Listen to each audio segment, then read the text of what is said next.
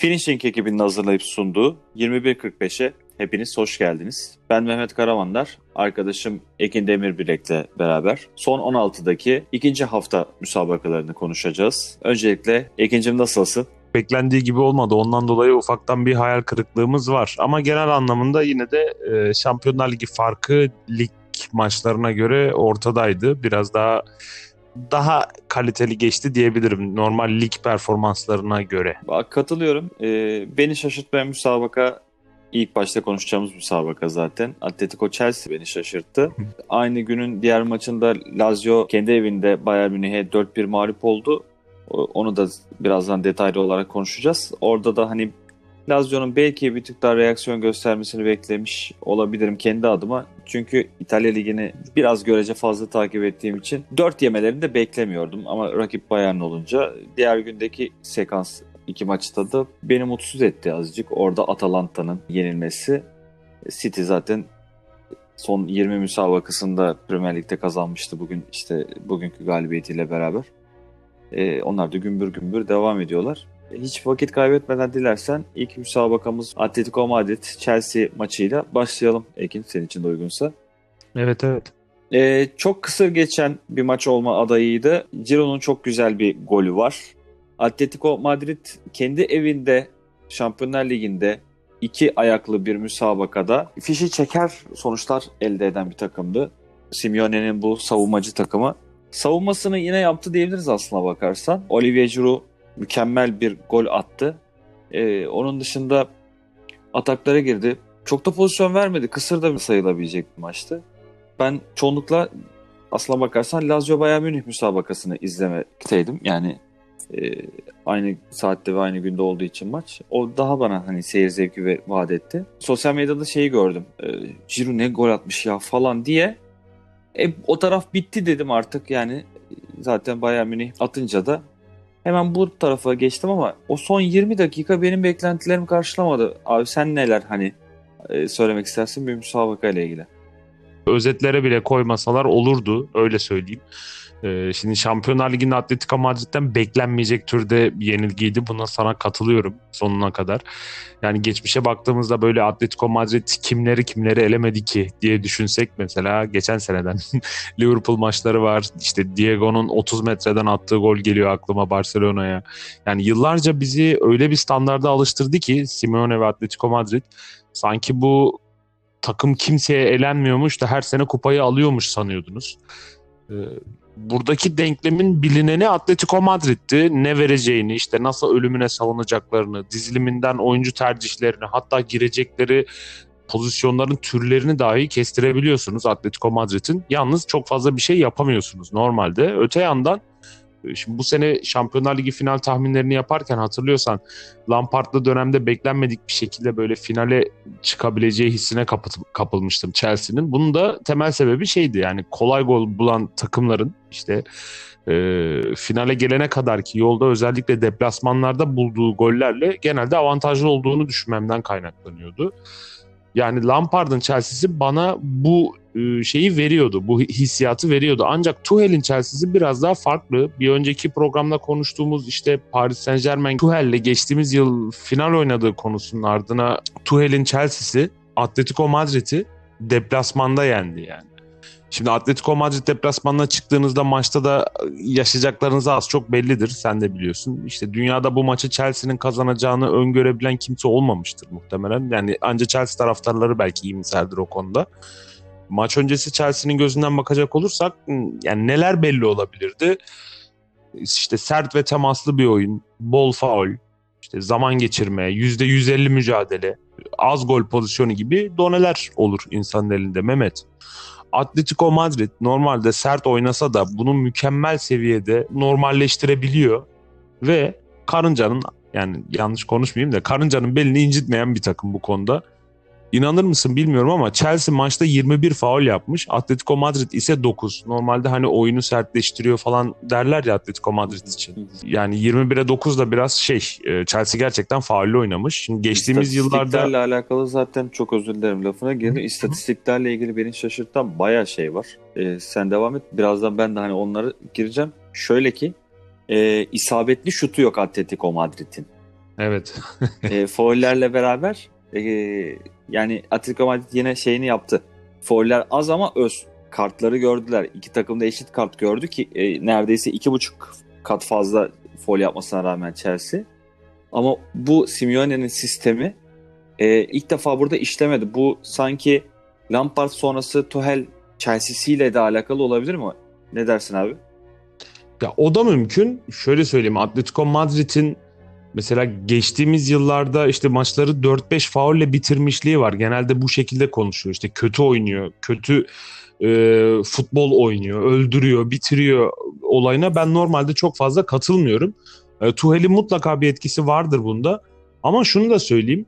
E, belki sen de katılırsın buna. Yani bu maç yani Chelsea'nin Atletico Madrid'i deplasmanda 1-0 yendiği maç Simeone Atletico Madrid'i ve Tuchel takımı maçı beklentilerini bence fazlasıyla karşılamıştır. Şimdi tek saçma şey Chelsea'nin bu maçı kazanması bence ve Simeone Atletico Madrid'in Şampiyonlar Ligi ikinci turunda yarı final favorisi olmayan bir Chelsea'ye yenilmesidir yani burada. Doğru, doğru. Çok doğru abi yani. Senin de söylediklerini ek ilave edebileceğim sadece şöyle bir şey var. Joao Felix Bayern Münih'e paramparça olurken bile Atletico Madrid orada çok efektif oynamaya çalışmıştı. En azından 2 ya da 3 şut çekiyordu. Zaten takım sadece 6 şutta kaldı. Felix de yapamadı ki ben şeyi mesela gördüğümde ilk başta şaşırdım. Felix'i çıkarttı oyundan Simeone. Abi gol atmaya çalışacaksın. Hani ne yapmaya çalışıyor falan dedim. Kore'yi çıkarttı. Gerçekten çok verimsizdi. Burada birazcık da Chelsea'li oyuncuların orta alanı çok iyi hani sürklase etmesiyle de alakası var. Ve hani şey Werner ilk defa böyle biraz gözüme iyi gözüktü. Merden'i ben normalde çok Chelsea'ye geldiği dönemden beri beğenemem. Beğenemedim de bugüne kadar. Ama sanki tam bir turnuva takımı oluyoruz gibi bir hava sezdim ben. Tuchel bunu Paris Saint Germain'de yapamamıştı. Gerçi elindeki kadro da yeterli değildi. O istediğini sisteme uydurmaya belki de. Chelsea ona göre tam biçilmiş kaftan. Kurallar çekildiği zaman Atletico Madrid rahat eleyecek diyordum evinde aldığı sonuçta. Ama burada e, kapıyı ardına kadar kapattılar. E, turla alakalı olarak. Tabii şimdi şeyde kesin konuşamıyoruz. Yani örnek vermem gerekirse Lazio için artık iş bitti diyebiliyorum. Ama Atletico Madrid için bunu söyleyemeyebiliyorum. Çünkü e, senin de ilk konuşmamızın başında verdiğin örnek var diyorum. Liverpool müsabakası Atletico'nun. Evet. 2-0 Anfield'da 2-0'dan çevrilmiş bir maç var. Orada Liverpool'u eleyiş var.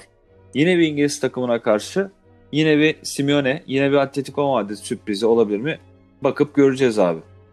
Yani şunu söyleyeyim. Lazio Bayern tamam bitti diyoruz. Hı hı. Yani bu hafta oynanan maçlarda hadi City'nin de vermeyeceğini az çok buradan söyleyebiliriz. Ee, diğer takımlar yani kendi evinde e, 1-0 yenilen iki takım var işte Atletico Madrid ile Atalanta. Birazdan Atalanta maçında da konuşuruz. Ee, yani şöyle söyleyeyim sana o zaman senaryoyu çizeyim. Atletico Madrid Chelsea maçı 1-0 bitti. Atletico Madrid elinde yani evinde elendi. Sonra Stamford Bridge'e geldi. Ee, beşinci maç başladı. İşte beşinci dakikada e, hasbel kader diyelim ki Atletico Madrid bir gol buldu.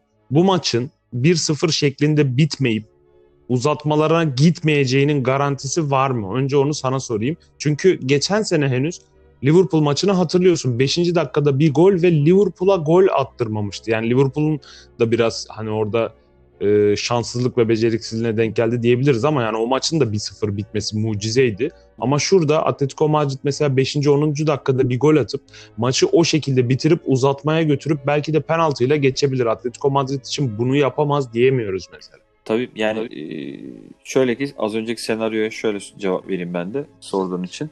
5. dakikada dediğin gibi attı. Simeone takımı öyle bir e, oyuncu değiştirmeden değiştirir ki kurguyu. Abi direkt rolanti bu FM'de vardır ya zaman geçir rolanti evet. kontra atak moduna alırsın. Ee, yapıcı oynatmaz oyuncularını. Kondisyonunu da korumaya müsait oynar. Bakarsın uzatmaya tık zaten e, golde de deplasman golü mesela. Orada hemen turu alır gelir abi. Kurt hoca dedikleri adam olmaya başladı daha bu yaşında. E, evet. Giroud'un golüne son olarak Söylemek istediğim bir şey var mı?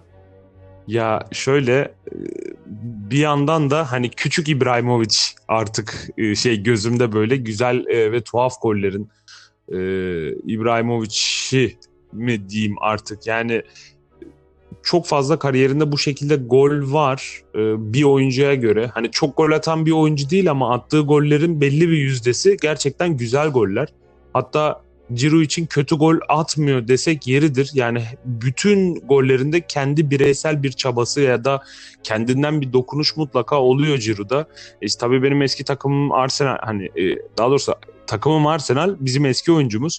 E, bizde attığı gollere alışığım. Hatta bizi böyle bir golle yine e, UEFA Avrupa Ligi finalinden elemişliği de var. Akrep Kral'ın. O yüzden e, tebrik ediyorum. Yani bu yani çok şaşırtmıyor Ciro atınca. Yani bu golü başka birisi atsa belki şaşırırsın. Yani atıyorum kim mesela Diego Costa atsa şaşırırdım diyelim evet, ya da Morata atsa bu golü şaşırırdım ama Ciro atınca pek şaşırmıyorum. Yani adam bunu mütemadiyen yapıyor zaten. Anladım, anladım. Teşekkür ederim Ekin. Ee, son olarak golümüzde değerlendirdiğin için. Atletico Madrid Chelsea maçını geride bırakıp e, aynı gecenin ikinci müsabakası olan Lazio Bayern Münih maçına geçmek istiyorum. Burada da yine hem istatistiklere bakacağız hem maç sonucuna bakacağız. Bir de oyuncu ilk maçta Ciro'da dediğimiz gibi Bayern Münih'teki Jamal Musiala'yı konuşmak istiyorum seninle özelinde. Genç arkadaşımız golünü attı. Bayern Münih kulüp rekorunu da kırdı. Şampiyonlar Ligi'nde gol atan en genç oyuncusu oldu Bayern Münih'in. Fena başlamamıştı Lazio. Ee, ama Lewandowski bir anlık bir hatayı çok güzel değerlendirip Reyna'yı avladı. Sonrasında zaten Bayern Münih bunu hep yapıyor. Senelerdir yapıyor. Ben 31 yaşındayım. Ee, ne zaman bir Bayern Münih müsabakasını ligde ya da Avrupa arenasında izlesem makine gibiler. Oyuncular değişiyor, jenerasyonlar değişiyor. Ee, yıldız oyuncuları ellerinden çıkartıyorlar ya da emekliye ayırıyorlar. Robben gibi en son dönemde Ribery gibi. Ama yine bu şey devam ediyor. Durum devam ediyor. Hansi Flick'le beraber zaten 6 kupa 5 idi. Geçen haftalarda yenildiler liglerinde 2-1. 6 mağlubiyetleri var. Hansi Flick hocayla beraber. Lazio'ya birazcık yazık oldu. Biraz tur şanssızlığı oldu ama hani onların da yapıp yapabilecekleri belki de yarı final olacaktı maksimum. Belki de çeyrek final bilemiyorum. Ee, bu müsabaka ile ilgili ne söylemek istersin abi? Aslında Mehmet şöyle e, bu maçla ilgili kafamda ya şunu konuşurum şunu söylerim falan hani şunu aklımdan geçenlerin çoğuna sen e, ufaktan bir giriş yapmış oldun. Öncelikle Musiala tespitiyle başlayalım. Şimdi Musiala 18 yaşında Bayern Münih Şampiyonlar Ligi tarihindeki en genç golcüsü oldu. Tabii ki yani önünde uzun bir zaman ve muhtemelen belki de kiralık geçireceği 2-3 yıl daha vardır diyebiliriz en azından. Çünkü henüz 18 yaşında tekrar söyleyelim. Ancak işte e, Bayern Münih çatısı altında e, işte Koman ve Davis gibi oyuncuların gelişimini görünce neden olmasın diyorsunuz. İşte maçta gayet iyi oynadığını söyleyebiliriz. Sen de beğenmişsin. Tabii. Şimdi bu tüm takımlar ve form durumları incelendiğinde Bayern açısından Şampiyonlar Ligi finali için City ve Bayern işte geçen seneki gibi yine öne çıkıyor. Şimdi 2020 yazının City'si ile işte henüz e, en son Şampiyonlar Ligi'ni City'si ile 2021 model City arasında bence ciddi bir fark var. Form olarak var. Takım çok fazla değişmedi. Oyuncular yine aynı oyuncular ancak e, Pep farklı, takım farklı, form farklı, ilk ay bile farklı. Şimdi geçtiğimiz günlerde Liverpool teknik direktörü, sen de hatırlarsın o demeci, Jurgen Klopp Tanrı Manchester evet. City'li Tanrı'ya karşı kazanamazsınız gibilerinden övücü mü yerici mi olduğu anlaşılamayan bir şeyler gevelemişti. Şimdi belki futbol tarihine geçecek bir laftır bu bilmiyorum da Tanrı'nın Manchester City'li olduğundan bahsedilen bir ortamda tabii yani işin mübalağası da var da Manchester City'li işte Pep Guardiola Bayern hakkında zamanımızın en organize takımı şu anda zirvedeler gibilerinden bir şeyler söyledi. Başa baş rekabet yürüttüğünüz teknik direktörler takımlar hakkında böyle konuşmalara çok alışık değiliz. Ee, yani onların böyle demeçler vermelerine çok alışık değiliz. İşte bazen de işte elit seviye dediğimiz yerlerin zaman içerisindeki değişimini bu şekilde görüyorsunuz. Önceden e, çok fazla teknik direktörler birbirleri hakkında böyle çok öv, övgü dolu şeyler söylemezlerdi. Ancak işin biraz da artık bu community olayı var ya artık futbolun biraz daha e, sosyal ilişkiler daha da gelişti. Tweetlerden işte atışmalar, tatlı çekişmeler şeklinde de geçiyor. Lazio ile ilgili de çok fazla böyle kayda değer bir şey bir gelişme olmadığını işte grubundan bir sevinçle çıkan takımların bunu sen çok iyi bilirsin. Evet. evet. Grubundan bir sevinçle çıkan takımların Bayern'e denk geldiğinde neyle karşılaştıklarını en azından iki Beşiktaşlı olarak ben, senle ben iyi biliyoruzdur. Yine o yüzden bir de yani hani ben evet. şey o dönem yorumları hatırlıyorum. Ee, ne var canım Bayern Münih'te gruptan ikinci çıktı. Beşiktaş'ta lider çıktı işte. Onlar korksunlar. Tarihin en iyi Türk takımıyla oynayacaklar falan. Biz bir heves maçı izlemiştik arkadaşlarla toplanıp. Evet evet. İşte ben iki yarı zaten çıkmıştım şeyden. Evet doğru yol almıştım. Beş tane de gol yemiştik.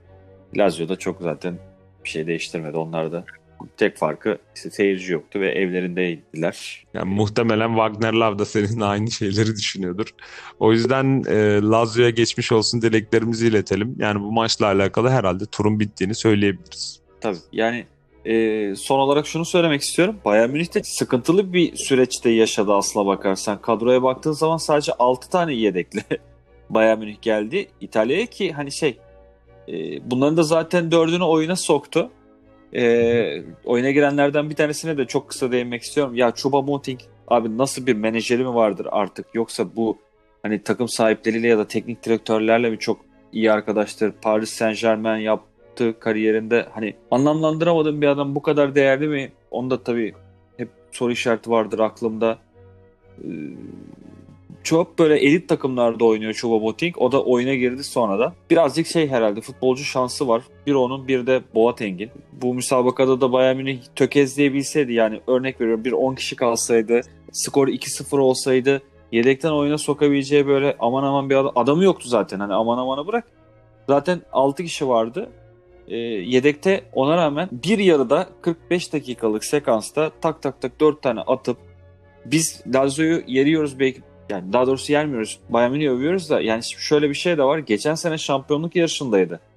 Premier Lig'den sonra İtalya Serie A'nın e, belki de Almanya'yı geçip dünyada izlenilebilirlik, popülarite, rekabet anlamında en iyi ikincilik olduğunu falan konuşuyoruz. E, bu Lazio'ya bunu yapabilmesi gerçekten çok takdire şayan yani hani ben Bayern Münih taraftarı olsaydı ne isteyebilirdim diye düşünebiliyorum. Hani herhangi bir şey isteyemezdim yani. Ya da City'nin birazdan onları da konuşacağız. City'nin e, taraftarı olsaydı ne isteyebilirdim? Belki işte Agüero'nun yerine bir forvet artık o da iyice hani e, takımda hani sanki işi bitecekmiş gibi. Gerçi Messi gelecek konuşmaları hep dönüyor. Bir sezon daha belki devam edebilirler Agüero ile ama hakikaten şahane ya. Bu maçları izleyebilmek, bu rekabeti hissedebilmek bir de özellikle o taraftar olarak şahane bir şey olurdu diye düşünüyorum ya. Evet kesinlikle katılıyorum. Dünyada Bayern'li olmak gibi bir şey var. Yani Şampiyonlar Ligi'nde de Almanya'da da. Bayern Münih müsabakasında bitirdikten sonra Atalanta Real Madrid maçına geçmek istiyorum. Yine sana topu atmadan önce müsabakanın adamını kendimce hemen e, Ferland Mendy diyerek e, sana topu atayım. Şöyle ki kırmızı kartı yaptırdı. Golü de attı. Takımını ipten aldı. Atalanta'nın da tur kapısını birazcık kapattı arkadan kilidi çevirmeye başladı. Şimdi özellikle şöyle söyleyeyim haftanın en fazla aksiyon, dram, kalite, sürpriz, işte heyecan artık ne varsa vaat eden ama vaat ettiklerinin %20'sine bile yaklaşamayan e, bir maç bu maç. Atalanta Real Madrid maçı. Şimdi neden vaat ettiklerinin %20'sine bile yaklaşamadığını şöyle söyleyeyim. Maç öncesi neredeyse tüm dünya Atalanta'nın mevcut koşullarda bunu çerçeve içinde söylüyorum. Yani şu form durumundan dolayı Real Madrid'i yeneceğini düşünüyordu Atalanta'nın. Ee, ya hatta maçın oranları da aslında bu şekildeydi. Şimdi bu maçın bu şekilde beklentiye sokmasının sebebi sanırım senin de İtalya'dan çok çok yakın olarak takip ettiğin üzere Atalanta'nın işte eğlenceli ve gollü futbolu. Şimdi geçen biri benzetme yapmış biraz hak verdim açıkçası. Hani e, filmlerde karakterlerden birisi vurulup yere düşer. İşte kim olsun mesela Erdal Kömürcü olsun Kurtlar Vadisi'nden. Şimdi onu vuran da arkasını döner. Ee, ama yerde yatan tam ölmemiştir işte güç bela silaha uzanır ve çeker arkasından vurur ya. Şimdi hem kendi ölür hem de kahramanı yaralar veya öldürür. Şimdi Real Madrid sanıyorum bence son kazığını Atalanta'ya atmış olacak bu şekilde. Şimdi buradan Real taraftarı arkadaşlar kızmasın. Hani biz işin biraz benzetme tarafındayız. Teşbihtir yani hani konuştuklarımız. Ee, ancak şöyle işte maç öncesi tabii yani Ramos Ramos'suz Real'i görünce tabii ibreler iyice Atalanta tarafına kaymıştı. Ama burada şimdi bu Real Madrid galibiyetinden sonra dahi ben şey diyemiyorum. Yani arkadaşlar Real Madrid bu boru değil yani lig bir durum göremedim. Şimdi gelelim Ferland Mendy meselesine. Ee, şimdi Ferland Mendy'nin işte Vine atıyorum ya da yeni tufan TikTok videosu e, çekmeye çalışsa 300 defada ancak atacağı bir gol. gol Evet üzerinden ya. Real Madrid bu kardeşim demek şu anda biraz abes olur. Ayrıca ben turun hala Real Madrid'de olduğunu düşünmüyorum. Şimdi bu galibiyete rağmen şimdi ikinci maç ya pek çok kişiyi yanıltacak ya da beni yanıltmış olacak. Ben Atalanta'nın hala turu geçebileceğini düşünüyorum. E, bu yorumum da burada kalsın. Ya şey golden sonra sadece ben şeye çok güldüm. Golden sonra Zidane'ı böyle bir gösteriyorlar. Zidane'ın böyle acı tatlı bir gülüşü var.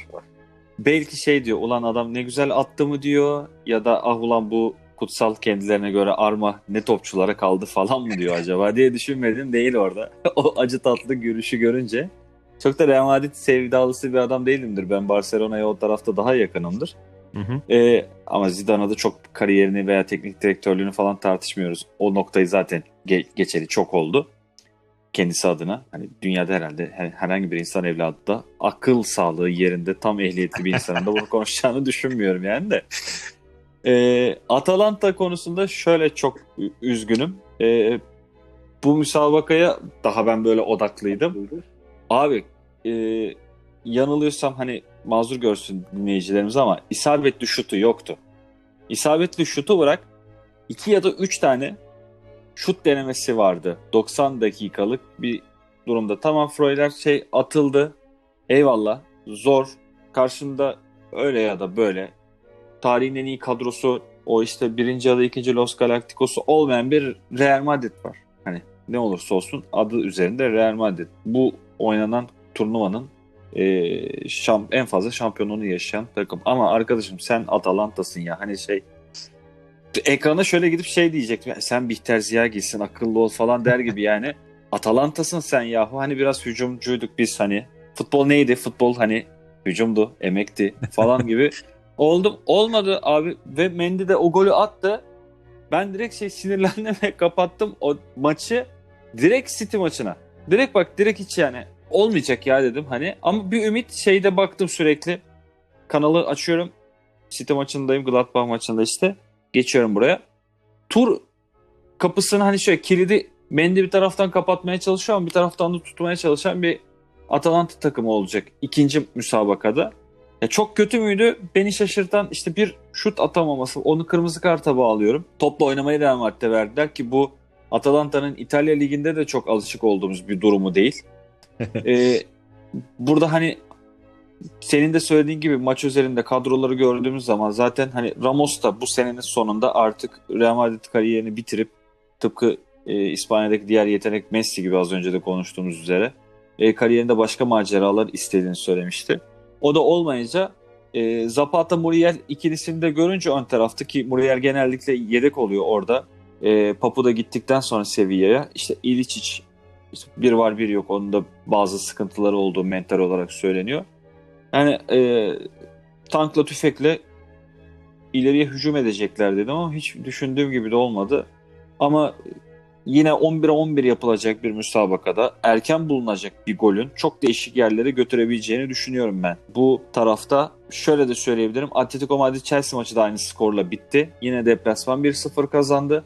Ancak bu maçlar arasındaki en en en önemli tarafın bu maç olduğunu, Atalanta olduğunu ikinci ayaklarda düşünüyorum. Yani Atalanta her zaman şapkadan tavşan çıkartabilecek bir takım. Bakmayalım istatistiklere bir maçtır deyip hani geçeceğiz artık. E, yapmadılar mı? Yaptılar. Liverpool maçında da bizleri şaşırtmışlardı bu sene içerideki müsabakada. Evet. E, bu da ikinci oldu ama oradaki sonuç gelseydi hani 5 tane gol yeselerdi belki herkes neyin olduğunu bilecekti. Belki de müsabakayı Atalanta ve Real Madrid taraftarları bile belki izlemeyecekti. Çok böyle seyir vaat etmeyecekti çünkü. Bizim beklentilerimiz de şey yönünde oluyor birazcık. Bu tür müsabakalarda. Hani bakalım ne olacak işte deplasman golü devreye girecek mi? Hadi bakalım şimdi onlar attı ne olacak? Hep biz böyle biraz şey odaklıyızdır taraftar olarak yani. Ya, da futbol sever olarak taraftar demeyeyim de. işin güzelliği kısmındayız.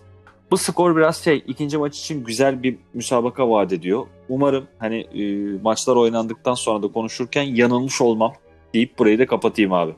Ve hani konuşacağımız son müsabaka Mönchengladbach e, Manchester City maçına geçelim. Manchester City rüzgarı arkasına aldı ligde ve Avrupa'da yoluna dolu dizgin devam ediyor. E, her iki yarıda bulduğu gollerle Bernardo Silva ve Gabriel Jesus'un e, 2-0'ı cebine koydu. Evine mutlu döndü. Bu müsabakayla ilgili biraz hani sen, senden yorum alıp sonrasında ben hem Almanya hem de City özelinde konuşmak isterim abi. Evet biz e, açıkçası e, geçen programda da konuştuk. Ondan önceki e, programlarda da işte en azından grup maçlarının ardından yaptığımız programlarda Mönchengladbach oldukça ışıltı veriyordu. Aslında hala oldukça iyi bir takım. Yani Almanya Ligi'nde de gayet böyle enteresan sonuçlar alıyorlar. İşte yalnız burada devreye Manchester City'nin yeni formunu eklememiştik biz bu formunu tahmin edememiştik. Hatta herkes Liverpool bu sene de şampiyon falan derken işte ibreler tersine döndü. Van Dijk'ın sakatlığı falan derken işte Liverpool tarafında City öyle bir gazı aldı ki işte kim olursa olsun karşısındakini dinlemiyor ve e, açıkçası tekrardan e, kupanın bir kulbuna göz kırpmış diyebiliriz şu performansıyla ve formuyla. Çünkü diğer takımlara baktığımızda çok fazla şey göremiyoruz. Hani bu ışıltıyı veren e, az önce de söylemiştim yani City ve Bayern doldurmuş durumdalar. Yani kura şeyine denk gelmezlerse hani kurada ya da yarı finalde çeyrek finalde böyle bir denk gelme durumu olmazsa City ile Bayern'in e, ikisinin de biraz önünün açık olduğunu düşünüyorum. E, yani yorumları bu kadar. Evet katılıyorum sana. Ee, ilk söylediğin cümleyle gireceğim hemen. Ee, yayını yapmakta olduğumuz saatlerde Gladbach'ın kendi liginde Leipzig ile müsabakası vardı e, maçı vardı. Onlar da 2-0'dan 3-2 mağlup oldular. Gerçekten oyunlarda böyle God modu falan oluyor böyle al, tanrı modu. City onu açmış durumda. Senin de söylediğin gibi Premier Lig özelinde ben bir Liverpool taraftarı olarak hani konuşabiliyorum bunu. Maalesef şimdi gerçi Şampiyonlar Lig potasına girmekte zorlanıyoruz ama sene başında abi geçen sene şampiyon olduk. Bir önceki sene Şampiyonlar Ligi şampiyon olduk. Bu City'de neymiş falan dedik ama City gerçekten De Bruyne'nin de olmadığı dönemlerde İlkay'ın devreye girişiyle, Foden'ın girişiyle, Sterling'i biraz kendisini toplamasıyla yine Agüero'nun olmamasına rağmen çok çok güzel sonuçlar oluyor. Ee, arka taraf şahane onlarda. Birazcık da orayı konuşmak isterim seninle. Hani Diaz e, faktörü var. Stoper ikilisini bulduktan sonra Guardiola yılmadı, pes etmedi. Buradan da hani Gökhan Adiller arkadaşımıza da selam olsun. Ee, gerçekten takımı ligde e, ve Avrupa mecrasında herhalde bu sene şey yapacaklar ya hani tarihlerinde olmayan başarıları elde edecekler. Kupayı alıp alamayacaklarına dair yani iddialı bir şey söylemek istemem ama hakikaten ikinci sıraya yazılabilecek takım Bayern Münih'le beraber Manchester City göz açtırmadılar e, Gladbach'a pozisyon vermediler. %65-70 arası bir yüzdeyle oynadılar ki bunu da %90 pas isabetiyle yaptılar. E, gerçekten çok ilginç bir takım. Yani ha, aman aman bir şey futbol seyir zevki veriyorlar mı? O biraz görece tartışılır. Her maç ben 700-800 pas yapan bir takım görmektense belki 300 ya da 500 o bandında biraz daha az pas yapıp biraz daha dikine oynayan takımları her daim sevmişimdir. Ama Guardiola Hoca öyle bir takım kurdu, öyle bir sistem inşa etti ki arka tarafı da kapatıp gol, gole kapattıktan sonra takımı da e, gerçekten çok farklı bir hüviyete bürünüyorlar ve bu müsabakada da bunu gösterdiler. Bernardo Silva'yı görece yedek bırakıyordu. İşte bu maçta da ligde de tekrar o ana rotasyona sokmaya başladı. Ee, Jesus konusuna birazcık özel bir şey söylemek istiyorum. Jesus ikinci golü atan adamdı. Olmayacak gibi geliyor bana yani bilmiyorum yani hani gerçi şimdi şey diyen de olabilir. Arkadaşım adam Brezilya milli takımının forveti. Manchester City'nin forveti. Hani nasıl olmayacak? Ama hani o beklenen patlama dedikleri şeyi yapamayacak. 23 yaşında 97'li çok potansiyelli. Buraya çok genç geldi. Ama hani Agüero'nun o yaptığı, başardığı şeyleri City'de yapamayacak gibi. O konuyla ilgili hani beni destekleyen ya da hayır abi böyledir diyebileceğim bir şey var mı? Şimdi şöyle bazı takımlar teknik direktör takımlarıdır. Bazı oyuncular da teknik direktör oyuncusudur. Jesus'un yetenekli bir oldu, oyuncu olduğunu düşünüyorum. Aynı zamanda şöyle Boyan Kırk için de ben yetenekli olduğunu düşünüyordum. Hatta altyapılarda çok gol atıyordu. Yine hani Pep döneminden hatırlarsın. Evet. Ee, yani şöyle Şimdi bazı oyuncu tipleri teknik direktörün tek, e, şeyi altında, sistemi altında ya da oyun görüşüne paralel olarak gerçekten iyi görünebiliyor veya kötü görünebiliyor. İşte bazı oyuncular ne yaparsa yapsın kötü takımlarda oyn, oynamış olabiliyorlar ya da çok iyi takımlarda oynayıp aslında vasat olan işte az önce e, örneğini verdiğin Choupo-Moting işte onun bir gelişmiş versiyonu belki işte Eidur Gudjonsen olabilir. İşte zamanın en iyi Chelsea'sinde oynayıp zamanın en iyi Barcelona'sına falan transfer olması açısından benzerlik olduğunu düşünüyorum. Yani kötü oyuncular demiyorum. Sadece teknik direktör sistemi altında e, çok fazla parlamayan ancak iş gören ve işe yarayan ve kısmen başarılı olan oyunculardan bahsediyorum. Jesus da benim için böyle bir oyuncu. İşte çok defansif forvet, işte şu şekilde forvet, şöyle forvet, işte onun için yeni tanımlama gerekir falan gibi e, söylemlerin için henüz erken. Çünkü e, bunu en son insanlar Müller ve Messi'nin işte sahte dokuz şeyleriyle görmüştü e, yani tanımlamalarıyla görmüştü. Daha sonra çok fazla böyle pozisyon tanımlayacak, işte yeni bir çığır açacak forvet tarzı gelmedi. İşte günümüzdeki en iyi forvetler işte Lewandowski'dir, işte kimdir? Suarez'di yani Barcelona döneminden söylüyorum. Ee, yani bu tarz oyuncular işte Cavani'ydi. İşte onların en son temsilcisi mesela Haaland oluyor biraz Dortmund'da. Evet. Hani son 9 numara belki diyebiliriz onun için. Çok yeni. Ee, ama işte mesela bir kefeye Haaland'ı koysalar, bir kefeye Jesus'u koysalar Haaland gibi bir oyuncu mesela Jesus'tan daha fazla heyecanlandıracaktır oyuncuları. Şey e, hem oyuncuları hem takımları hem teknik direktörleri hem de taraftarları diyebilirim. Aralarında 4 yaş fark var ve işte Mbappe, Haaland olsun. Şimdi en iyisiyle kıyaslamaya gerek yok ama şimdi City e, her zaman şu anda Pep'in durumuna baktığımız zaman hani en iyisi olmasını hedefliyorsa ya muhtemelen takımında bir Jesus yerine Mbappe'yi ya da e, Haaland'ı görmek isterdi bence. Öyle söyleyeyim. Anladım abi. Çok teşekkür ederim. Ee, müsabakalarımızı yorumlamayı tamamladık. Hafta içinde tekrar müsabakaların ikinci ayakları oynanacak. Maçların ikinci ayakları oynanacak. 9 Mart'ta başlıyoruz tekrar e, serüvene. 21.45'i ee, dinlediğiniz için hepinize çok teşekkür ediyoruz. Bir sonraki bölümlerimizde görüşmek üzere diyoruz. Hoşçakalın.